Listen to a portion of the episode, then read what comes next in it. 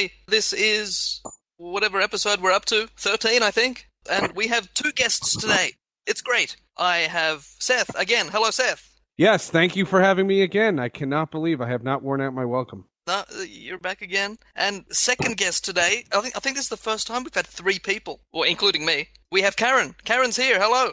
Hello. And we're going to talk about the recent shows done by the Revolution. Now, I think you both went to you didn't go to the same show, so we'll we'll figure that out. Nope. Karen, start talking. Which which show did you go to? So I went to the show in technically it's Silver Spring, Maryland, which is where I live, but it's just on the border of Washington D.C. So it's technically the D.C. show, and it was Thursday, April twenty seventh at the Fillmore. Okay, and Seth, you went to The next night was uh, in New York City at a place called BB King's, and uh, they would literally they trained it from Washington. That night they played Washington. They took a train and then got to New York like a couple hours before the show. So it was those two shows in two nights. So I'm guessing it was the first time both of you have seen the Revolution, Yes, unless you were there in '84, '5, '6. I was a baby then. I had a feeling that was coming. Um, the uh, the revolution broke up. If you think about it, the revolution broke up before any of us really got in involved. I mean, I was a fan in the you know in the '80s, but I became a real fan in the '90s. And Captain, you and I have talked about it before. Like, it was never something that I thought about wanting to do as an adult. Like, I never said, "Boy, I wonder one day if I'll see the revolution." Like, it was such a random thing, and it's such a really neat thing that they're doing because nobody ever thought. Like, I, I had just thought they had moved on. I never thought that they would rally around this to want to do this again. I, it it was it was stunning that they even tried. Yeah, like they did those few shows. Uh, what, I think they did three shows at First Avenue sometime last year, and I thought, oh, that's it. There, that'll be it. And then, yeah, dates start being announced, and a lot of dates too. There's a lot of dates Mm-hmm. coming up. So, how much were the tickets? That's my question. Were they stupidly expensive, or were they reasonable? Um, I think they were reasonable. I've got to go find my ticket stub, but I thought they were like thirty dollars. Yeah, t- I think twenty Thirty dollars. Yeah, That's like 1985 prices. That is so cheap. That was nothing. It, it, it was a general admission, you know, standing room only. So there was no seats or anything like that. And uh, I think it was 28 plus all the, Yeah. the uh, Ticketmaster fees and all that other nonsense. Mm-hmm. That is crazy. Mm-hmm. Wow. It was really Seriously, cool. that's was- you, it was- that's it was- probably what the Prince tickets cost in 1985. that is crazy. But you think about it, like those five people, they're playing, they're used to playing like the Orange Bowl. And they're playing like these massive stadiums, and here they are now playing in these these small clubs. And I, I wonder what, what it must be like when they're on stage and looking out there and seeing something totally different from when the last time they did this as a group. Mm-hmm. Yeah, I guess. They're a lot smaller than they were used to doing all those years ago. So, Karen, what did you think of the, let's say, the the audience that was there? Were they young people, old people, mix of everyone? It's a mix of everyone. It made me very, very happy because one of the many things I've been mourning with Prince passing is knowing I'll never go to a Prince concert again.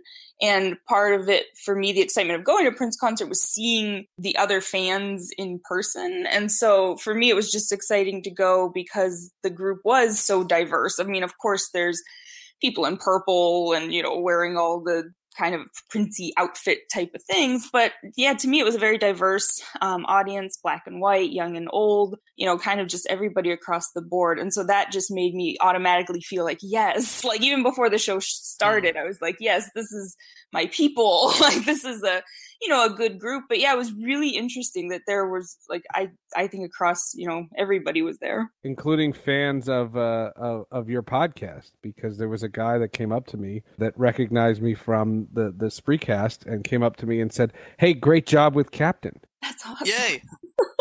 I was like, "That's awesome." Uh, it, it was very, it was very cool. No, there were definitely people that I had seen at other shows. You know, uh, you know, I, I told the story on your show, uh, Captain, and obviously I've, I've tweeted about it a lot. But the last time I saw Prince was at City Winery in a very uh, similar sized place. You know, so so Mm. Prince performed in that in that venue. And I recognized a lot of people from that. Like it wasn't people from Madison Square Garden. I, I I couldn't say that, but I recognized people that I had met that night. You know, people that I didn't keep in touch with over the years, but there was like this mutual, like, hey, how you doing? I, I recognize you. Like you're you're somebody. I'm somebody that you know. We, we had a conversation, and there was there was something to it, and it was it was a certain familiarity that had been missing because there wasn't a Prince show to go to. Mm-hmm.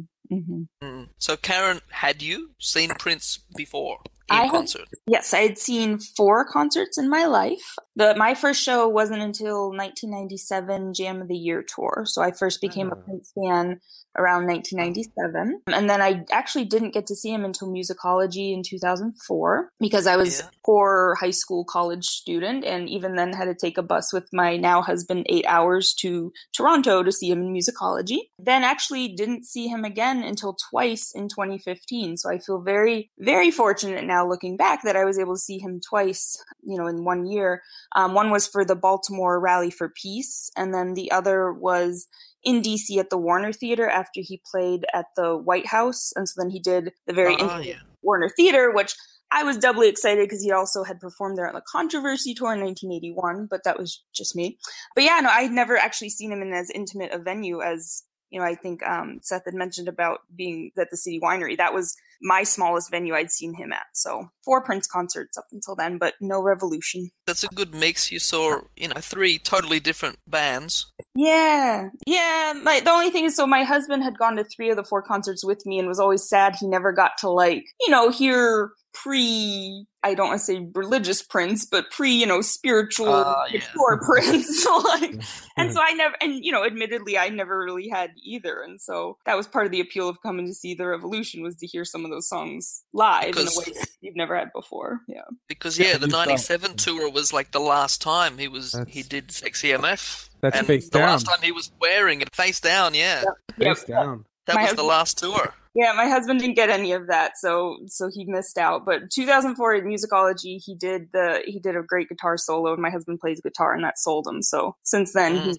he's actually he's not a bigger fan as me, but he's actually a bigger 80s fan than me. So that's why I was excited to have him come with me to the Revolution concert because I was like, all right, you're gonna know these better than I do. I'm more of a 90s Prince person. So, Yeah, I was at that uh that DC musicology, not not the Toronto one, but I went to see him at it was then called the MCI Center, Mhm. and uh, Ah, yeah. I saw that. That was during uh, musicology. I drove down from New Jersey. mm, I remember that. yeah. Those were the NPG Music Club days. Those were much easier, oh yeah. a simpler Like I saw time. I saw two musicology shows, and they were North Carolina, South Carolina, Columbia, and Raleigh. Mm. And the Columbia one was good because that's uh that was John Blackwell's hometown, and that was a big show. That Oh. was crazy. You know, with, you know, anytime there was a drum solo, everyone just went mental. It was great. And a shout out, by You the way, how- to John Blackwell. Uh, when you hope that he's uh, doing better. Mhm. Yeah, get better. But see that those two shows that I went to, you know, you know, we don't talk about bootlegs, but people do record shows. I, I don't know Somehow what you're those talking about. Have What's a bootleg? Those two shows that I went to ended up being like two of the only shows on the entire musicology tour that were not recorded. Oh, So that's pretty sad for me. That's pretty. But, but what do you do? That's pretty funny. Yeah, that was the other thing that was just odd to me to to go to the Revolution concert and see everybody have their phones out so easily. Like just uh, just as a person who goes to like you know the Prince concert, especially at the Warner Theater, being a small venue, there were no phone. You know they were real strict, and so it was just so Yeah. odd to me to be so freely. Oh, you can record. Oh, take a picture. And I'm like, oh my gosh, it's just an atmosphere. Yeah, it's a it's a Yeah. different yeah, it's a different thing. Did they open with uh, Computer Blue? They did, and they Yeah. and they not only That's opened with that. Computer Blue, but with the um, fabulous "Ladies and Gentlemen, please welcome the Yep. revolution." Yes. Yep. and then they go into Wendy. Yes. they said. Mhm. I was like, get out of here. That's them. yeah, that's that was just the cool part about seeing them was you're like, those are the people. That's them.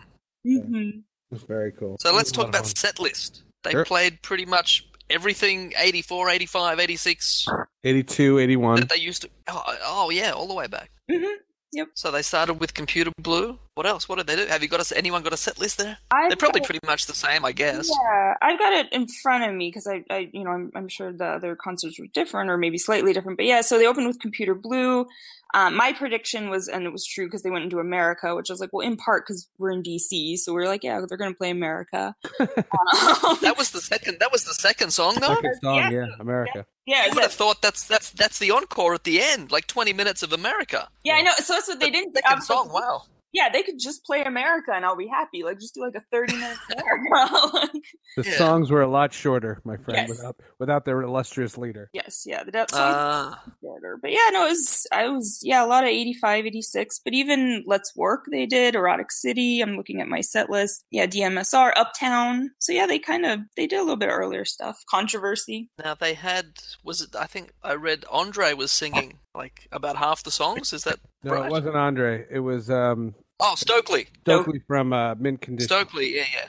Mm-hmm. and he had performed. I found out this after, but he had performed at the the celebration at Paisley Park with the Revolution. So that was something that they had been planning. And supposedly, the one thing that you have to say, and this is not meant as a criticism because it's not, but there is something about that band that without him, there's really something missing. Mm-hmm. and it's not that they're it's not musical. Like they sound incredible but the showmanship is missing. And when they were just playing it sounded like you were watching the revolution. When and no offense to stokley or anybody else that would be on the stage but then it feels like a tribute. Mm-hmm. you know what i mean? It, it, it's different. Like when it's just them playing when when wendy's singing or brown mark was singing a couple of songs i think brown mark did uh, uh, erotic city. And at that point you're not thinking about who's not there. Mm-hmm. but when stokley comes on it's immediately wait a minute you know There's someone else up there. someone's not someone's not there And I agree, he did a fabulous job, so I, I applaud him. But I, I would also kind of co-sign on that. That it was just like you're just like, okay, that's when you feel like he's not there, which I appreciated from the get-go when they started the whole set list. That Wendy even said, you know, this is not meant to be. You know, we know this is not going to be a Prince concert. This is meant to be a sing-along. So that I think just acknowledging that you know nobody's going to replace him, no matter how you know good of a singer anybody is. she, she said to our crowd that that yeah, you guys have to sing because we don't have our singer Mm-hmm. Yeah. You know, one So thing what- that I that I noticed, and Karen, I'd love to know if you saw something different. Is I just thought they went above and beyond. Like all those songs that Karen just read off to you. That's well worth the price of admission. If they play that and leave, no one thinks twice about it. I was blown away, first of all, by Roadhouse Garden. Yes. I, I, I just they they don't owe that to anybody Mhm. and they did it and they did it for us you know what i'm saying like above and beyond and then the stories i just thought the I, first of all hats off to wendy Melvoin I, she tells these illustrious stories about working together and meeting each other and at one point the band i guess needed a break so she did sometimes it snows in april but tells this story about how she was looking in her diary and they found out that they wrote it on April 21st all those years ago and the synergy of that and what what how how is that possible and all I'm thinking to myself and I said to the people that I was with I said they don't have to say all that Mhm. like that's Mhm. pure emotion like you can tell that yes they are getting a paycheck and yes they like touring and they like the attention but this is a form of healing for them and I thought that it was wild just to witness it I completely agree. And just from my own personal standpoint, I feel like I've been in, you know, my own level of mourning for this whole year, keeping it very quiet. And then I'm like, okay, well, I want to almost go to the Revolution concert to see, like, how is somebody that knew him so intimately and so well dealing with this? And so for me, that was, it was a very upbeat show. You know, of course, there were the smaller, you know, versions. Sometimes it snows in April, or of course, during Purple Rain. Like, that's kind of those slow songs there for the Prince tribute aspect. But to just kind of have this diverse celebration, but also this just very honest, as he said, they don't have to go above and beyond, but you could tell they were just doing it out of just love and emotion and just this is this is how we're going to try and figure out how to cope with all of this. And that that to me was just at the end of the day the most healing kind of aspect of it or just kind of the best feeling leaving. Not only did you get this awesome show with these amazing people but you're just like okay they're really struggling with it too and and this is the way that they're dealing with it. So that that was inspirational for me. And and knowing and knowing that you saw those types of things mm-hmm. i kind of wonder what the others were thinking you mm-hmm. know because i kind of wanted more of that i i wanted to hear remember Bobby gave that great speech at the at the tribute concert in St. Paul, and you know, I just he didn't say a word, you know, there. Yeah. Again, it's not a criticism. It's just you know these guys have these great stories to tell, and you know just the idea that they were playing together again and what that was like because they had all moved on you know you know they all had their own lives first of all one of them does a podcast brown mark does a podcast mm, yeah you know, he has you know he's and, and and wendy and lisa have done all this composing for these these um TV television shows, shows. Yeah. and they reference that like you know how how you know he held them to such a high standard that when they compose for the TV shows, they say to themselves, would he have approved of this? Mm-hmm. And I just think that's a neat story to tell. And it was just like that kind of stuff gave you chills. Yeah, that was that because, like, you know, any you were at, you know, we're going to this concert, we know the songs. But yeah, I was like, I could just hear you guys just talk. Like, right. that would be cool enough for me just to share these these moments. That, yeah, I agree. That was that was a very cool part. And I would have loved more, but they don't need to share it. So I appreciate right. whatever yet. Well, that's what I'm saying. Like, I don't want it to be misconstrued as a as a criticism. I just think that ultimately, like, those are the things that are the most memorable. Like mm-hmm. how they did "I Would Die for You" mm-hmm. is not is not what you take away from this.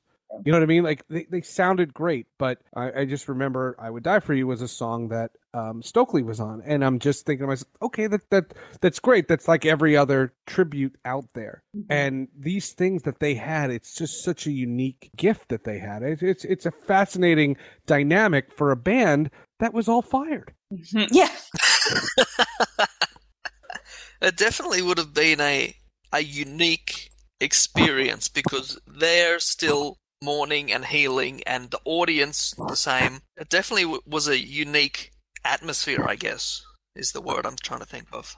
I don't know if you got the same sense, Karen, but when you heard them play songs, they were songs that were straight from the albums, and that yeah. Prince over the years had evolved those songs. Mm-hmm. That when mm-hmm. you heard him play those songs, he would put newer twists on them, and they were playing them like he had taught them. Yeah, I think yeah. that was the exciting part for. So, like I said, my husband is like you know more of the '80s fan, I think sometimes than I am. But he was like, you know, I'm, I'm hearing them like they're on the CD, but you never like I don't ever get to see those songs live. Um, we went and saw my Rudolph's um, Prince cover band, and so I was excited to go to that because I go, when else can I hear like when you were mine live? Which granted they didn't play, but you know, when can I hear those songs live? And so that was just the exciting part. Was I'm like, yes, like this is what you what you hear on your CD at home, but it's like this is the revolution playing it live in front of me. Oh my god, that to me was hmm. just the thrill of it, and to really see, like I said, in person, their idiosyncrasies, like Wendy's facial expressions, or just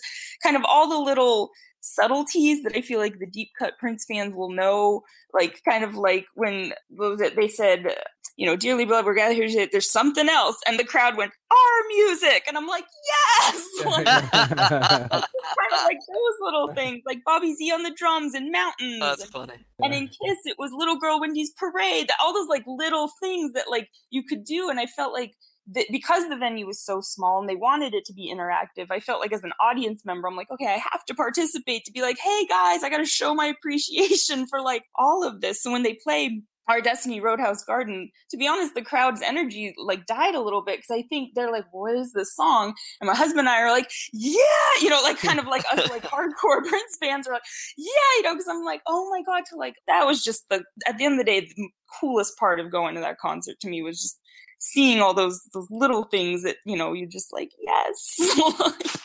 That's awesome.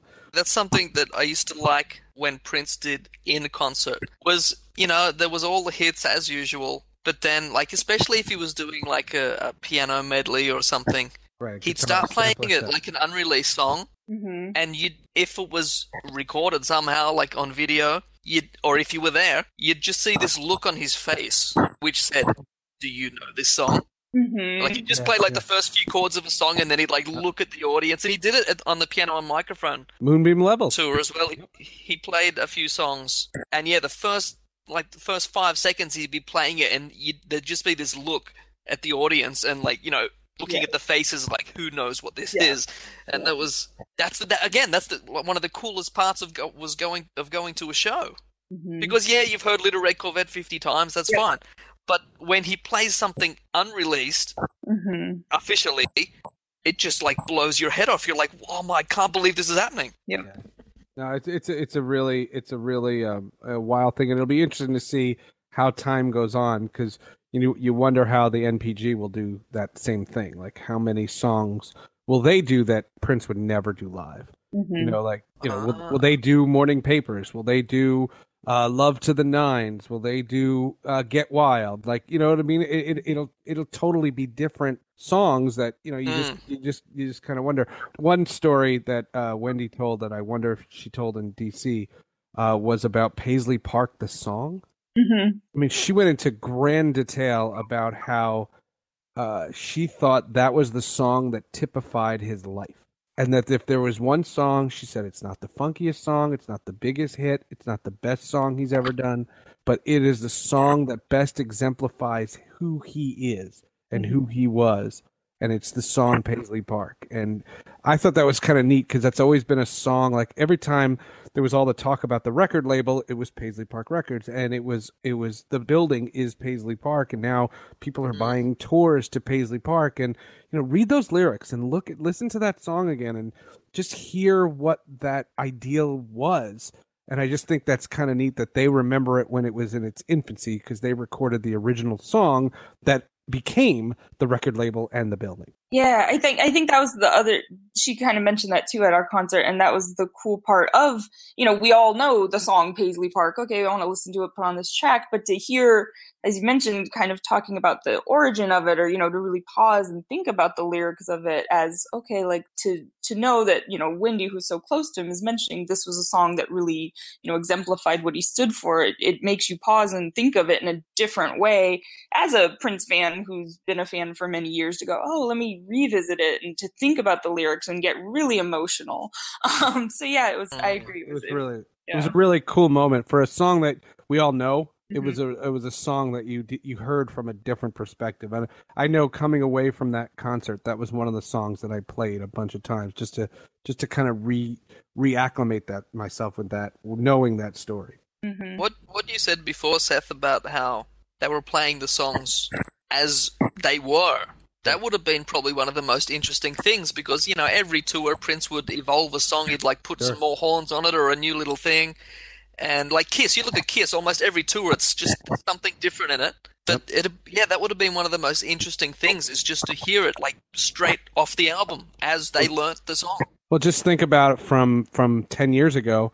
Think about 1999 into Baby I'm a Star. Mm. right like he, Ah, yeah. he he evolved those two songs together like that was that was Yeah. what that had become and he would play that hook well these guys played 1999 in its duration including the end with uh, why does everybody have a bomb at the end you know like it's everything to its entirety and they did not even consider baby i'm a star until after i would die for you because that's the way That's they where it goes. to it That's it. Yeah, I said to my husband, I was like, "Well, we know what the encore is going to be." And he's like, "How do you know?" I'm like, "Did you see the You movie?" see, I'm you see the movie yeah you see the movie the way it goes. Yeah, I, I agree. The other thing too is, and, and mine's kind of a, an extra kudos to the Revolution concert, and not to knock Prince and the later concerts, but in Right. the later concerts, it was always frustrating to me that because you got this evolved Prince, that you didn't get the songs full out all the way, and of course, reimagining them is awesome, but like especially when he would sample songs, or especially like you know, kind of just play teasers of songs that he wouldn't play anymore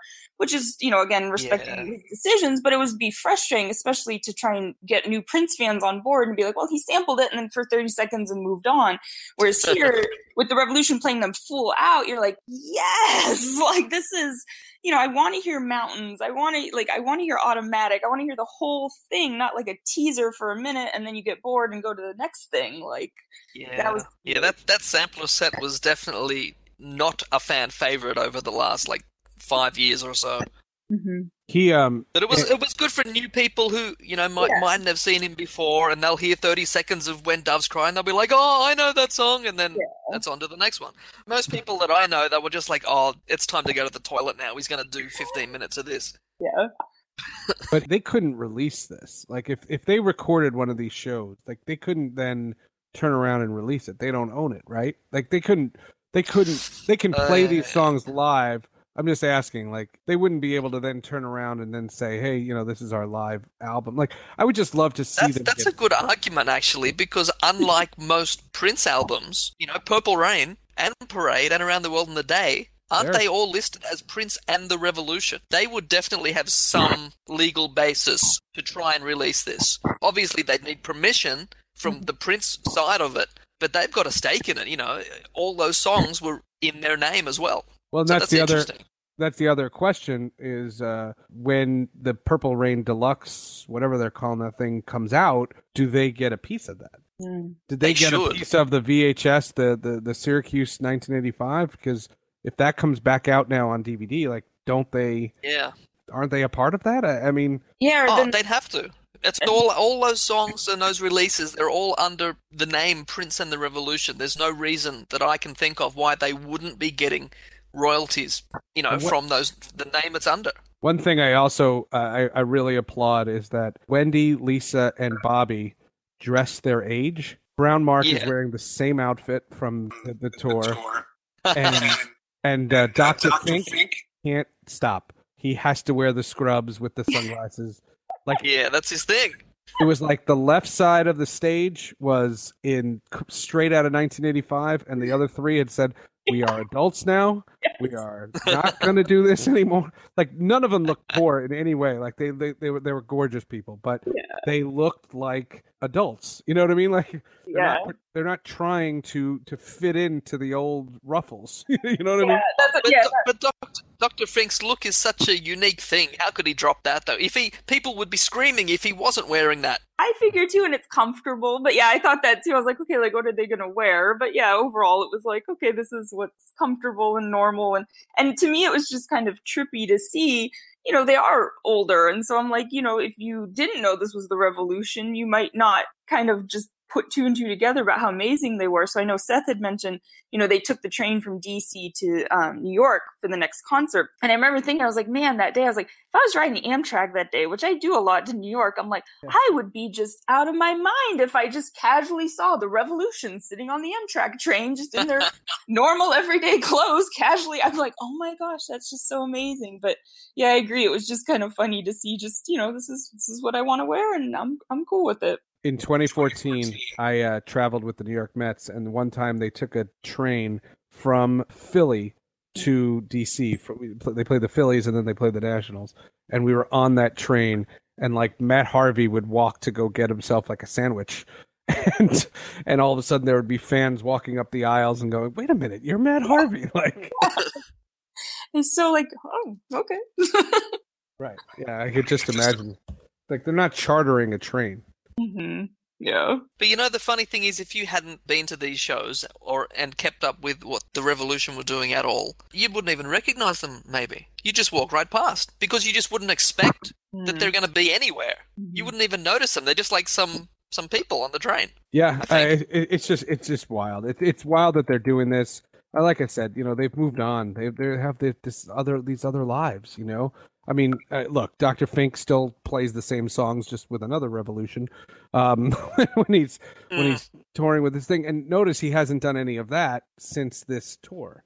So you just kind of wonder whether he's going to start again. And um, when you think about it, Wendy and Lisa have contracts. I mean, they have they have shows that they have to work on. They have to, they they can't just drop everything and start touring the country just because they want to play these songs again. Like there has to be a huge commitment. And I can just imagine like what kind of an undertaking that was because you know there was a big to do about that they were not part of the tribute concert in Minnesota. Mm-hmm. You know, there was every act under the sun, but not them. Ah, the big one in October. Right. They last weren't year, there. They weren't there. But it wasn't like they couldn't do it. They couldn't get everybody. And I think a lot of it had to probably do with other commitments. And you you just kind of wonder like what it's going to be like to go back to that life. Yeah, I I agree. I applaud them for you know they like they don't have to do this. They do have other things going on, and so to give that to fans and to do it for themselves or for whatever their motivation, it's just I don't know how long it will go on, but I it's much appreciated. And of course, there's been, from the minority, as always,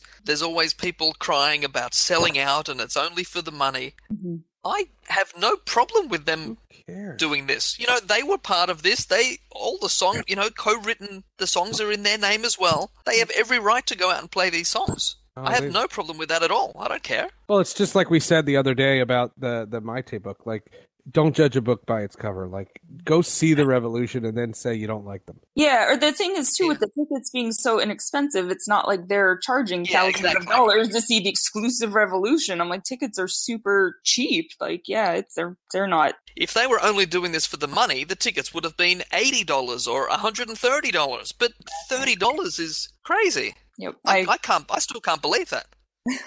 it's just crazy. So, Seth, what was your absolute highlight of the show you saw? One one song or one something that happened? Uh, the, it was the two things we referenced: Paisley Park and "Sometimes It Snows in April." And I, that's a song that's kind of been overplayed, you know, in the last year. But the way they did it and the way Wendy told it just really was touching. Those two moments were the the, the coolest, and with an honorable mention to Roadhouse Garden. It's interesting since since he died, the songs, not the songs that you would have expected, came out. Like, of course, Purple Rain was everywhere, but the main songs we heard in like tributes and stuff was nothing compares to you because obviously that's fitting. And then yeah, sometimes it snows in April Yep. because it was April Mhm. and because uh, probably also it was written on that same day all those years ago. But yeah, that's if somebody asked me, you know, what like anybody would ever ask this question, but what two songs do you think will be the most popular after Prince passes away? You wouldn't Right. say sometimes it snows in April and nothing compares to you. You'd never pick that. Yeah. So it's weird right. how that ended up. hmm like I said, I was just it was more of the presentation of the whole thing. It's not, Mm. it, it- you know, there were other songs. You know, they, they did great. They did a great job. They sounded so great. But when they did something that I really couldn't believe they were doing, that that's what I took away.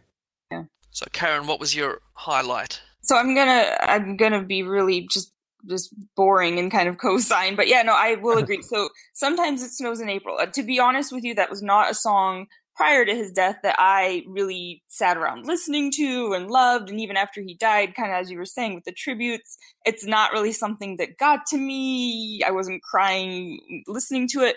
But as Seth said, that the way that they presented it in the concert and the way that Wendy and Lisa were talking about it, and I was like, I'm holding it together. And as I mentioned, I went with my husband Joe, and next to me I hear just little sniffles, and I'm like looking over, and he's just like, yeah, and I'm just like, all right, like, and like I said, he's he's not some diehard Prince fan. That just it was the way they talked about it and the way they sang it that you could just feel the emotion, and that was just everything you wanted it to be. So I'm gonna kind of keep going with kind of the awesome high points of that, and then I'll also say about our Destiny Roadhouse Garden, just because they didn't have to play that. That's not like from the Purple Rain soundtrack, and so for them to just kind of be like, you know what, we want to play. I'm like, I just wanted to encourage. I'm like, yes, like play more of this. And then last but not least, just to kind of add something new to it, for me, I was excited to hear, just to kind of live in the moment and just hear the songs. And for me, it was Mountains because they did it kind of just on, like, you listen to Mountains, that's what they played. Like, it just was like for me it was just kind of that it was at the beginning of the concert and so it was just this surreal moment of like i am watching the revolution play mountains and it sounds exactly like how i hear it in my head and this is so cool and so those were kind of the the high points to me And um, and that- Captain, the that- cool thing about mountains, and, and again, it's not Liv and Shelby doing it. Mm, yeah True, It's not matched up with the you dance electric that. either. Right? You hadn't heard that for eight years. Yes, yeah, that's I think, yep, that's a, the cool point. And then I I have to just add too when since Prince fans love looking for signs, especially now that he's passed away. So when our concert ended, you know, after I would die for you, after Baby I'm a Star, so we all walk outside, and it was actually there was a gentle rain that was falling, and there was no rain predicted in the forecast, and so all that just kind of you know adds that extra magical element where everyone's you know Mhm. feeling like they're reading these signs, and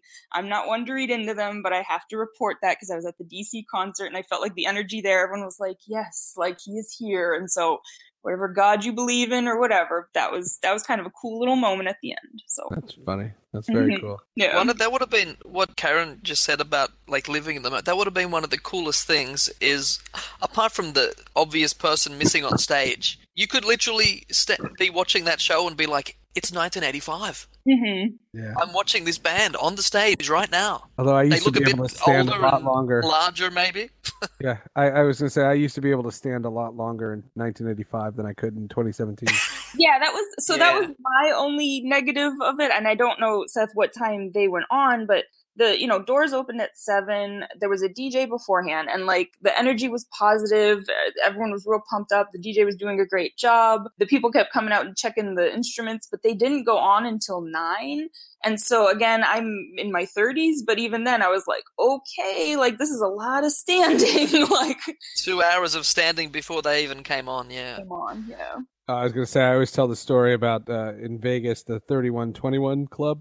Mhm. I remember he didn't take the stage till like uh, one o'clock in the morning or, or whatever, and I remember Ooh. my my new bride at the time, uh, she uh, had to sit down. I mean, she she just she was like she couldn't do this, and she stayed because she knew who she was waiting for. Mhm. It's a it's a different thing, and it's not to knock anybody, but I don't know who else you would stand like that for. And I think people listening to this know what we're talking about. That's one thing I really hate is about when venues are like, you know, doors at 7 p.m. The, as soon as I see that, I just get on Facebook or on Twitter or I call the place and I'm like, what's the actual set list? What time is this band on, that band on? Because I'm not going to turn up when doors open. Mm-hmm. I don't drink alcohol, so there's no point me going there early and them expecting me to, you know, buy drinks for the next two hours because that's not happening. So I'll the find out the, the other- band I want to see, what time they're on. I'll get there like 20 minutes before that instead of standing there for hours for no reason. But you needed to get there early. I saw the BB Kings. I saw like Facebook Live people. The lines were really like people were getting there early.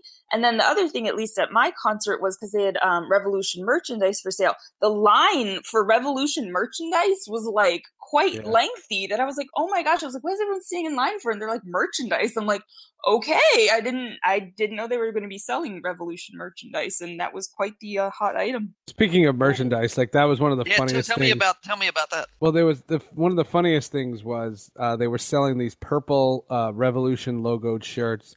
They had one of a cartoon image of Prince and the Revolution from that era.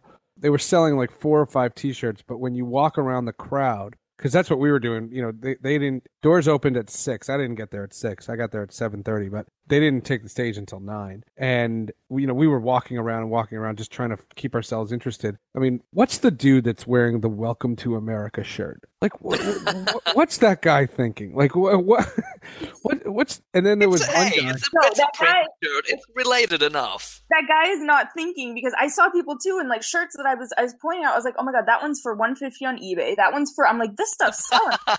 you should be wearing that shirt. Like, if anything, jeez. Do you remember the the Jam of the Year shirt with all the words in the front? Yep, I Uh, do. there, there was a guy wearing that. I had that shirt. I don't know where that shirt is, I'm but I had trying that to- shirt. I'm trying to buy that shirt right now. Don't make fun of me. So. Really? No, I, I owned it. Oh, I man. owned it. I had it. I don't have it anymore. I don't know what it must have. I literally had about six of those. Yeah. Like when I went to Paisley Park in 2000, they were having like this big garage sale. And everything was just like in boxes. They were like just clearing out, literally clearing out one of the storage rooms they had. And there was just boxes and boxes of stuff. And everything was like five bucks, even one dollar for some things. It was crazy. And I, I think I had like six of those shirts, and they were like two Oh. bucks each or something. Prices It now. was it's crazy. I picked up the War CD for five bucks, and that's worth War. hundreds now. It's Yeah. insane. Yep. insane. The other thing too is that that was a Steve Parke design, and I was wondering because he's in Baltimore, we're in DC, if he was coming. And then the next day, I saw that he was at the concert, and I'm like, oh my gosh, that's so cool that Steve Parke was there taking photographs in the front concert. Which because I didn't go to Celebration, I didn't see kind of the mix of eras of people, so I was like, oh, that that's so cool. I'd love to meet Steve Parke one day. So, hey, tell me, tell me about merchandise because I want to get one of those shirts. What shirts did they have? I mean, they had uh, they had the purple shirt that just said Revolution. That was the only one that I would have considered. Um, in the famous Purple Rain font. yeah, that font. It just said the Revolution. The one with the cartoon, with the one with the cartoon faces, I was just like, I don't, I, I don't know. I, I, don't, I don't know who's buying that. That was the only two shirts that I really saw. There was one about the tour. It had the, it had all the dates of the of the Revolution tour. Ah, But I don't remember what was on the front. I know that was on the back, but I don't remember what was on the front. Were they all purple, or was there like black or white as No, well? they were those. The, the last two that I was saying were black uh, with purple writing, and then the other one was purple with, I guess, black writing. I, I guess I don't know. There was a line for it at, at BB King's. It was on a separate level, Mm. You had to go upstairs, and the way that place is constructed, I mean, it's so smart that there's a lounge also there, so that when you were by the merchandise, you couldn't hear the music. Ah. So there were people who were going up while they were waiting, but they kept checking to see if the ah, concert had started. It was very awkward. Mm.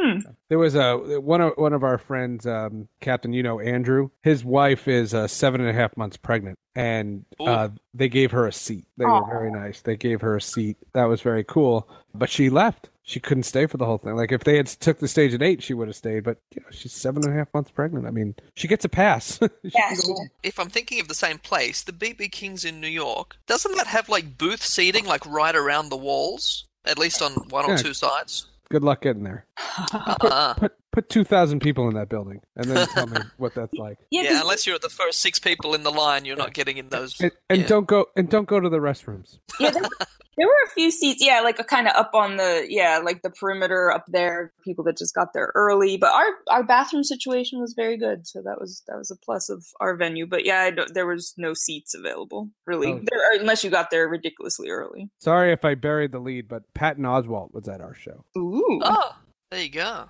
That was kind of neat. That's I'm, very- I'm gonna try and get one of those shirts. I think I'll have to see if, see if I can find some photos online. And anyone who's going to Revolution shows in the future, somebody get me a shirt. I'll tell you which one. That's what I'll do. I'll pay cash and carry it the entire night while standing, just so I can mail it to Australia. Exactly.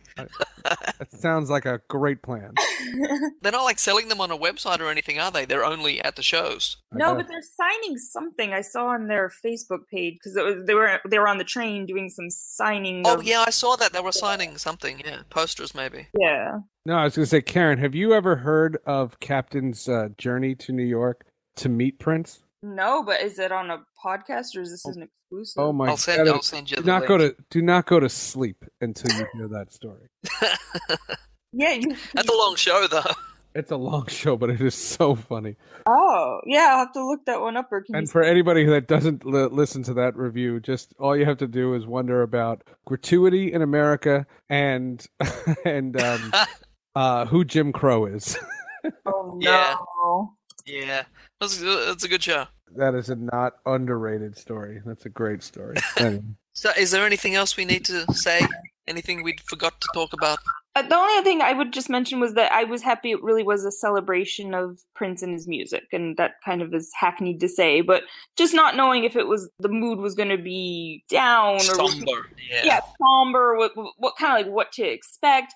And then vice versa, am I just going to hear all the Purple Rain songs live and not be impressed? It had a lot more depth and, and personalization and just kind of emotion than I personally was expecting. And so for me, that was just it was it was emotional, but it was also just a happy celebration. This wasn't you know a time for just mourning, and you know we need to kind of kind of be positive with things. So that that made me happy. it was just a it was a very honest presentation. It was just it was so real.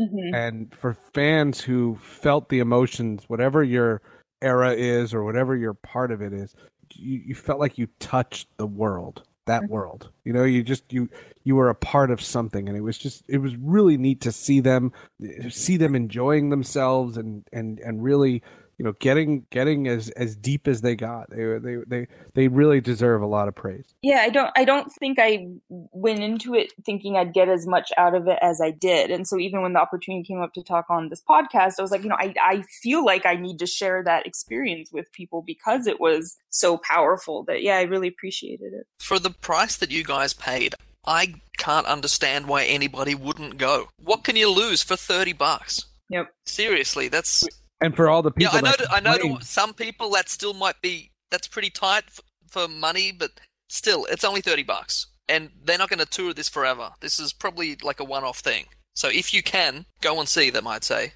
Yeah, but think about all the people that complained about the prices in Minnesota for the celebration and the prices for everything. Like this is, But this that, is but the, but that was a legitimate complaint. You know, like a thousand dollars. And this was so I I went to another concert in DC earlier this month, and it was granted it was a bigger bigger venue, but the parking was forty dollars. The parking was forty. Oh my god! Oh, like Oh, yeah. one ticket was not even as much as the parking for this other concert I went Wow. to. Crazy. So I'm going to try and get the Revolution to Australia. I don't know how. It's very unlikely. with all the costs involved in getting them here, and probably not a huge fan base down here. But I've still got to try. I'll see Good what luck. we can do. Good luck. Yeah. All I can say is if they announce that they're going to Australia, people will listen to this podcast. They will. and you'll get your they- t-shirt. You'll get your t-shirt too. I'll get my t-shirt, and they should make specific ones for Australia that say like for the first and only time in Australia or something, because they've never been here. Oh, that's true. So I, Because I Purple Rain, nothing. They never toured here. The first time he ever came here was '92 oh my with Diamonds and Pearls in the NPG. So the Revolution never got down here. So that would be a great thing if that happens. I hope. Yeah, that's that's very interesting. That's what I was going to ask you though, Seth. Was did you guys have did you have an after party? Because we had, um, you could go to from like whatever time till three a.m. Yeah, Uh, Lenka, Lenka Paris was playing. Yeah. Yeah, so Uh, I didn't go to it because I'm feeling older by the day, but I uh, some people did, and I saw the live stream. But BrownMark came out and did autographs. Um, I don't know if other people did, but I was like, oh, that was like again, I'm like they didn't have to come to an after party, so I don't think I didn't see pic- pictures with anybody else, but I did know BrownMark showed up and, and whatever. Yeah, yeah, that was a, a, a sponsored thing. Lenka Paris uh, played. No, uh, there was nothing official, but no, it was, they, they were great. I have to say thank you for letting me be on this podcast because, like I said, I don't. I'm not very vocal in my princeness. It's a very personal, quiet thing. So I'm. In I'm my prince. anything- Oh, you did, you did great. Yeah, Thank you you. I'm excited now, and now I like don't want to shut up. And I'm like, oh, if you have any future opportunities, I'm like, I am. And I'm happy to know that I, I understood you a lot better than I was afraid that I would not understand an Australian accent or a New Jersey accent. No, I'm just joking. Yeah, he understood Captain, but uh, the, the the clown from Jersey. Yeah, what's he talking about? Yeah. okay, well, thank you, Alright. everybody. To, all two of you. yes, Uh, it was good. We talked about the revolution. Thank you, Karen. thank you. Thank you, Seth. Always a pleasure. Again. And that's the end. Now, some theme music.